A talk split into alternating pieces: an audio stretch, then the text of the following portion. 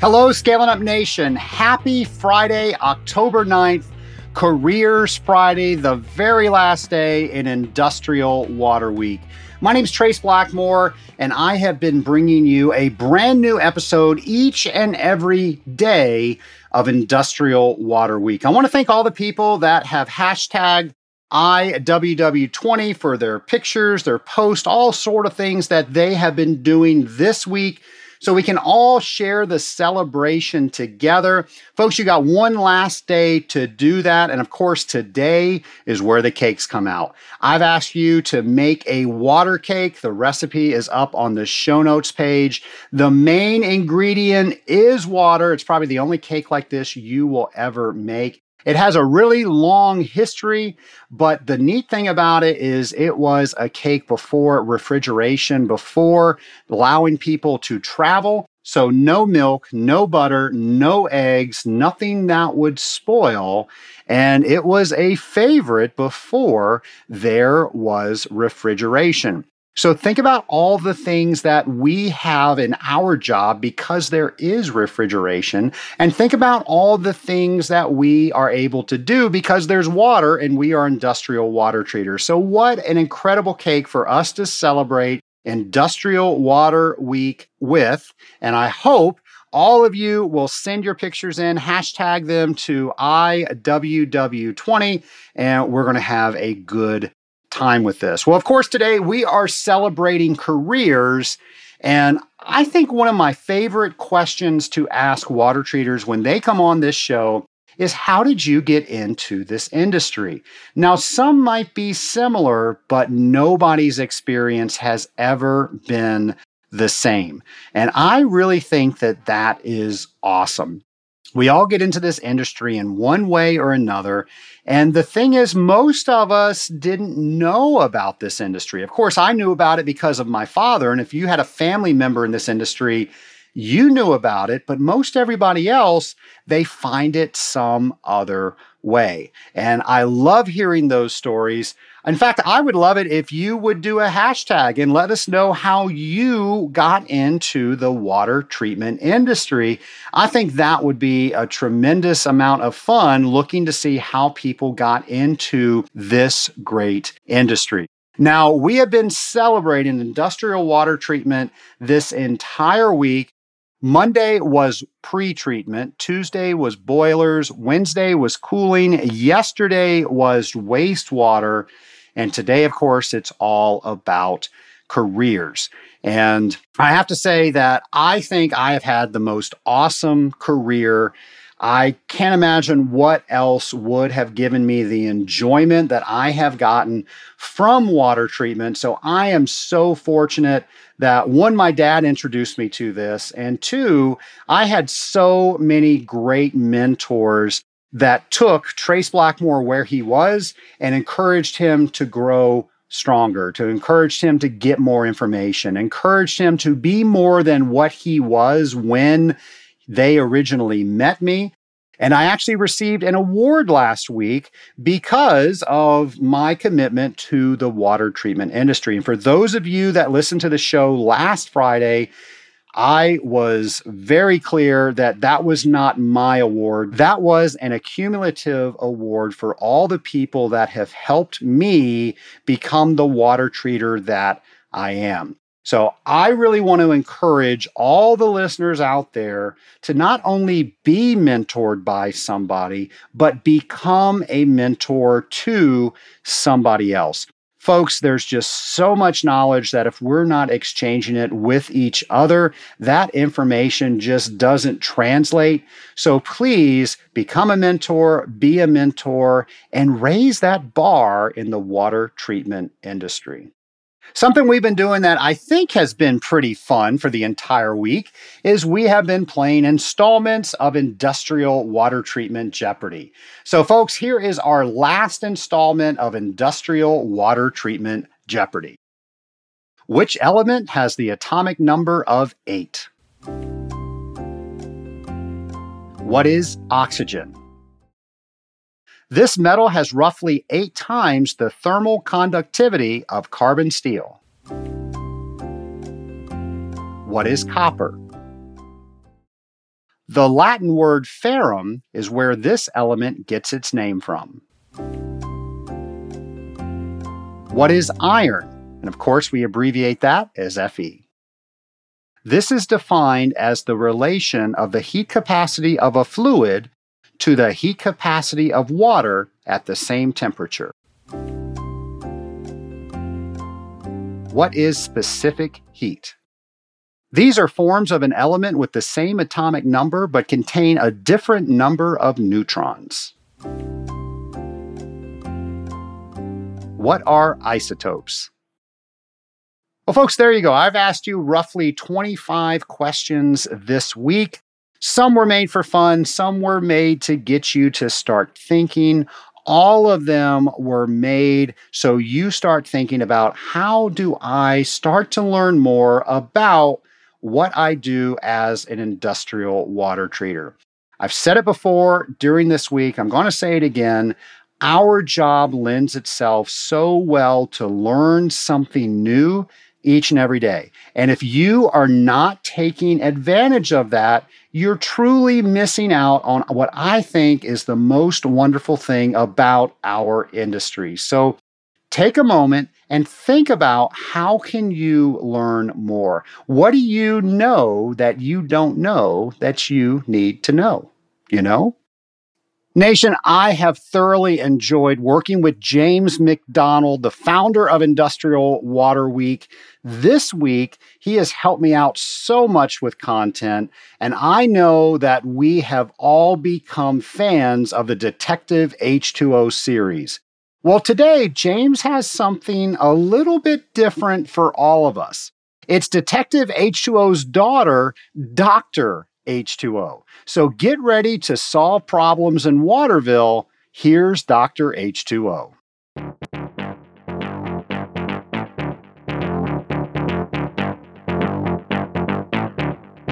Welcome to Dr. H2O, the case of hard diagnosis.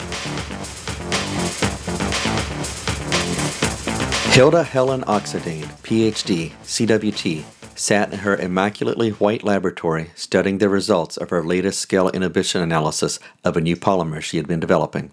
It looked promising. She jumped a little when her smartphone came to life in her lab coat pocket, ringing once, twice, no, only once. She was too efficient to waste time. Hello, Dr. H2O here, the best water treater this side of the Ohio. Diagnosing water problems for a healthier system. How may I help you? Wait a minute. Doesn't your father, Detective H2O, say the exact same thing? How can you both be the best water treater this side of the Ohio? We live on opposite sides of the Ohio River. Now that we've gotten that cleared up, how may I help you? Well, Doc, this is Danny. Down at Waterton Food and Beverage, our softener is sick. What are the symptoms? She's not getting a full run. She produces hard water long before she should. We need your services, Doc. We heard you make house calls. Oh, yes, I make house calls. Powerhouse calls. I will be over shortly. Dr. H2O arrived at Waterton Food and Beverage in her white late model Mercedes. She removed her black test bag from the trunk, checked in with the front gate guards, and made her way to the powerhouse. On her way to see Danny, the powerhouse superintendent, she stopped briefly to peruse the powerhouse logbook. She saw several notes of the water softeners producing hard water prematurely with the units manually placed into regeneration. There was definitely a problem here. Doc, you made it. Glad to see you. You too, Danny. Let's take a look at this water softener of yours. Making their way down the stairs to the powerhouse basement, the water softener loomed before them. She's actually two twin alternating softeners, but we see her as one large piece of equipment. If you don't mind me asking, do you refer to all of your water treatment unit operations using feminine pronouns? Oh no, that RO over there is a he. We're an equal opportunity offender here. He chuckled. I see, smiled the water doctor. Dr. H2O reviewed the water treatment logs, observing. So both water softener tanks are exhibiting premature hardness breakthrough at approximately the same time.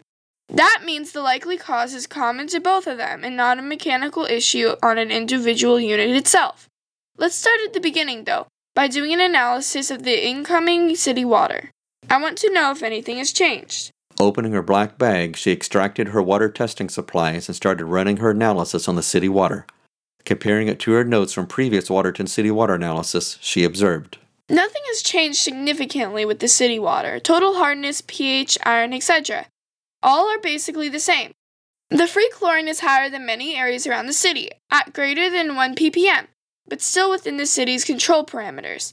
By my calculations, your water softener is producing only 85% of the designed softening capacity and dropping. Wow, Doc. I told you she was sick.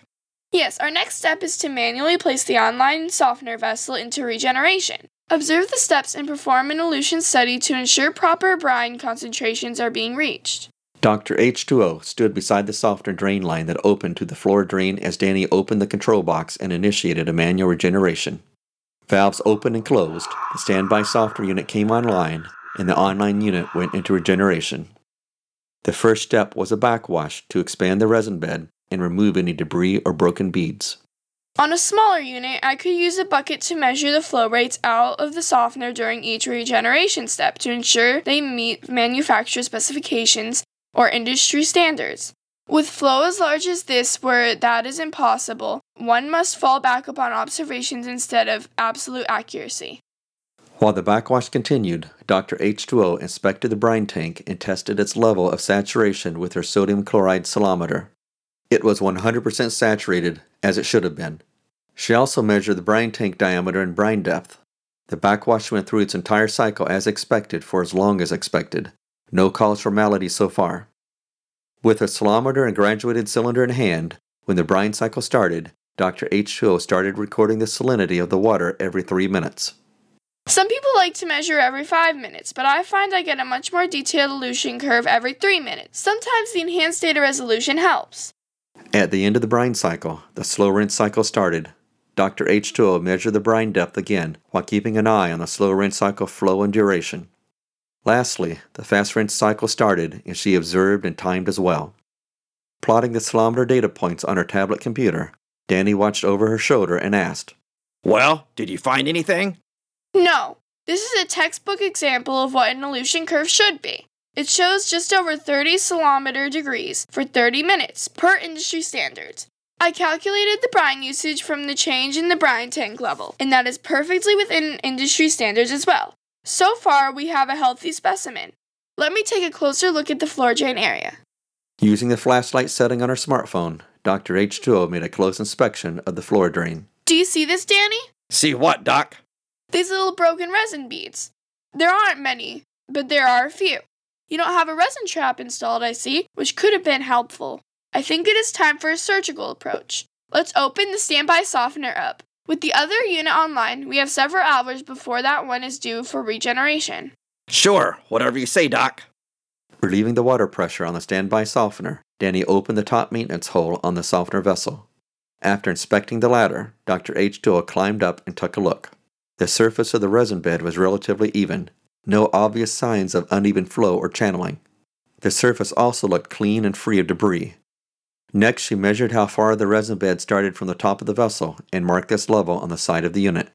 There were no previous markings, so it was not possible to see if there had been any change. What do you see up there, Dr. H2O? So far, so good. Now to take a core resin sample. Improvising a resin thief with PVC piping, she drove it into the resin bed and obtained the best representative sample that she could. Pulling out her magnifying glass, she took a look at the resin. The color looks typical, although without a sample of the original resin, it's hard to tell what color it truly was originally. I do see some broken beads in here. The doctor observed. Then she placed some resin beads between her fingers and began to rub them around. Danny, come here, stat! What's up, Doc? Asked Danny as he came running. Watch this! Replied Dr. H2O as she rubbed more resin beads between her fingers. They disintegrated. That's weird. What's happening here? We made our diagnosis, Danny. That's what's happening. Your resin is breaking down due to the over 1 ppm free chlorine in your incoming city water. The chlorine attacks the polystyrene cross linking in the resin beads, causing its moisture content to rise and the beads to swell. The beads start to break and get washed out with the backwash, reducing overall capacity. I prescribe replacing the resin as soon as possible. I see. Is there anything we can do to prevent the new resin from degrading the same way? That's a great question. While there's really no such thing as a chlorine resistant softener resin, You can get resins with higher cross linkings that will withstand the chlorine oxidation for longer periods of time. You could also install dechlorination technology upstream of the water softener, such as a carbon filter. I'll work up a report on a few options. Our softeners will be on the mend running at full capacity soon because of you. Thanks, Dr. H2O. Dusting off her white lab coat and picking up her black testing bag, Dr. H2O replied, It's all in a day's work, Danny. Healing water treatment problems is in my blood. In industrial plants across sprawling Waterton, where boilers get upset and cooling towers operate at fever pitch, one woman has made it her calling to diagnose their ills to soothe corrosion, mitigate scale, disinfect microbes, and save water drop by drop. That woman is Dr. H2O, best water treater this side of the Ohio. One doctor that still makes house calls, powerhouse calls.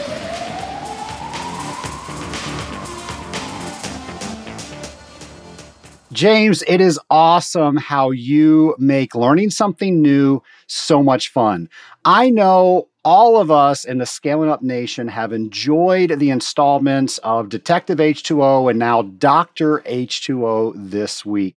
By the way, Dr. H2O is played by James's daughter. So, what do you think she's going to do when she grows up? Unlike many others, at least she knows about the water treatment industry, and she has that as an option. So, just like James, just like my father, you never know what's going to happen with the people you invest in, with the people that you tell about how awesome your job is. Folks, this isn't a job, this is a career.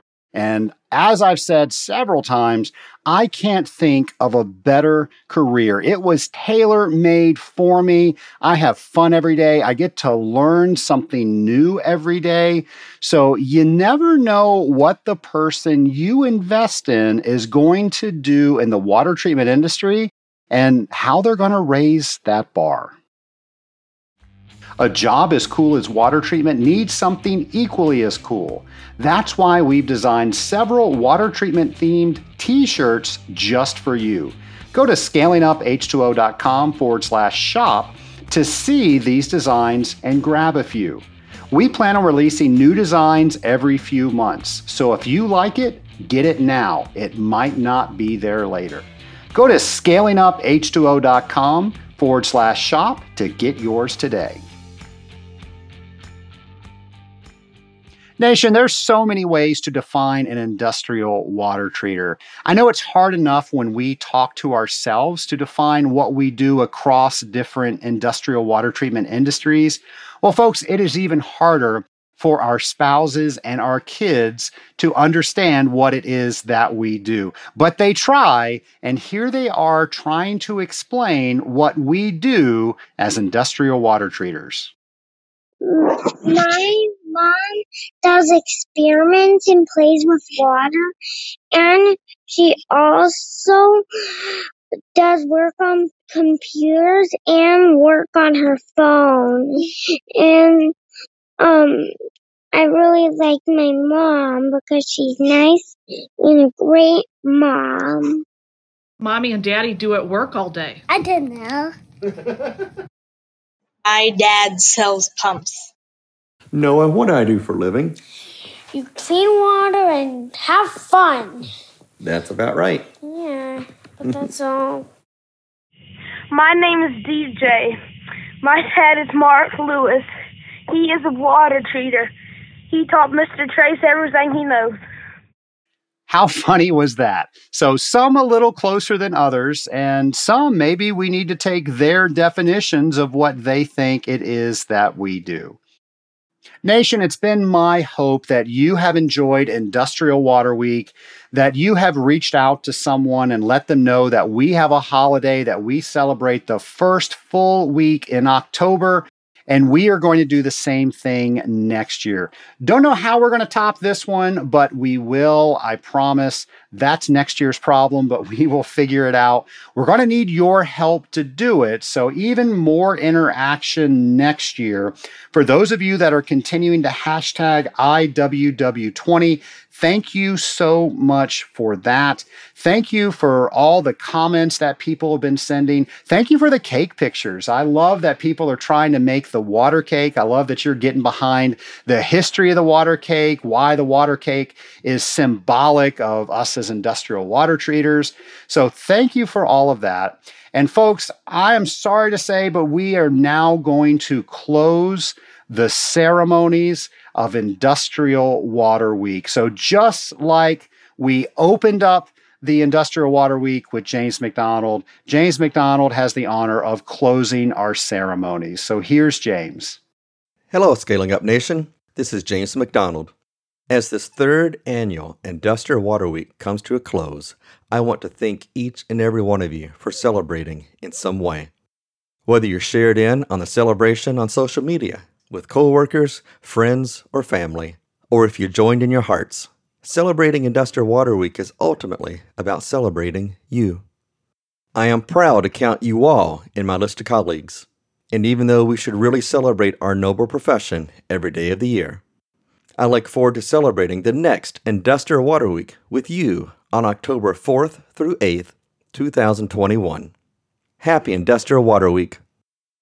James, thank you for that. Thank you for coming up with the idea that we industrial water treaters need a holiday and doing all the things that you had to do to get this to be an official holiday. How cool is that? We're going to figure out what we're going to do next year to celebrate this. Now, it's not over yet. We still have plenty of Friday left. So if you haven't made the cake, download the water cake recipe from the show notes page Make sure that you're hashtagging some pictures. Folks, if you didn't hashtag some pictures of boilers or cooling towers, go ahead and make up for that today. Go ahead and send those to IWW20. And folks, I am just so excited to be a water treater.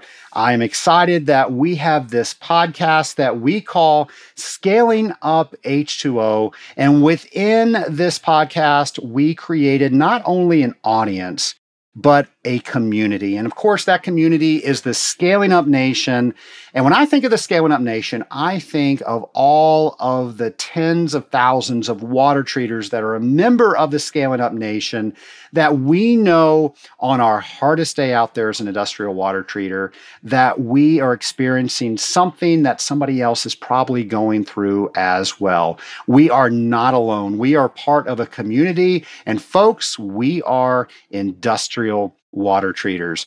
Now, I'm going to end this episode just like I did all the other episodes. So here's today's quote by Mahatma Gandhi You must not lose faith in humanity.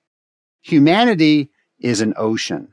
If a few drops of the ocean are dirty, the ocean does not become dirty.